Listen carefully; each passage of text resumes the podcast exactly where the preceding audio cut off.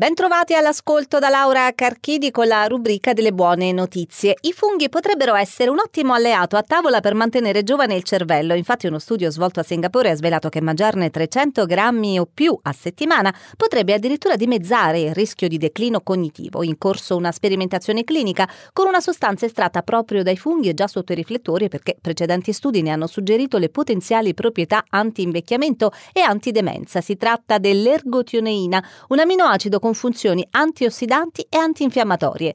Distrutte le placche responsabili dell'Alzheimer con l'aiuto di luce e suoni. Il risultato ottenuto nei topi all'Università del Massachusetts è importante perché nel cervello degli animali sono state nuovamente osservate le funzioni cognitive in precedenza perdute. I topi erano stati stimolati con luce e suoni e dopo il trattamento avevano affrontato meglio il percorso di un labirinto che richiedeva di ricordare alcuni punti chiave. Ora i ricercatori stanno preparando i test sull'uomo. Mangiare dalle 2 alle 4 4 uova a settimana potrebbe proteggere la vista dalla maculopatia, una ricerca mostra che un consumo regolare associato a considerevole riduzione del rischio di questa malattia, che colpisce il centro della retina e può portare alla cecità. Per chi mangia 2 o 4 uova a settimana, il rischio rispetto a chi consuma meno di un uovo è praticamente dimezzato, ovvero il 49% in meno, ma anche per chi soffre già di maculopatia, mangiare 2, 3 o 4 uova a settimana si associa ad un rischio ridotto del 54% di progressione della malattia in fase avanzata.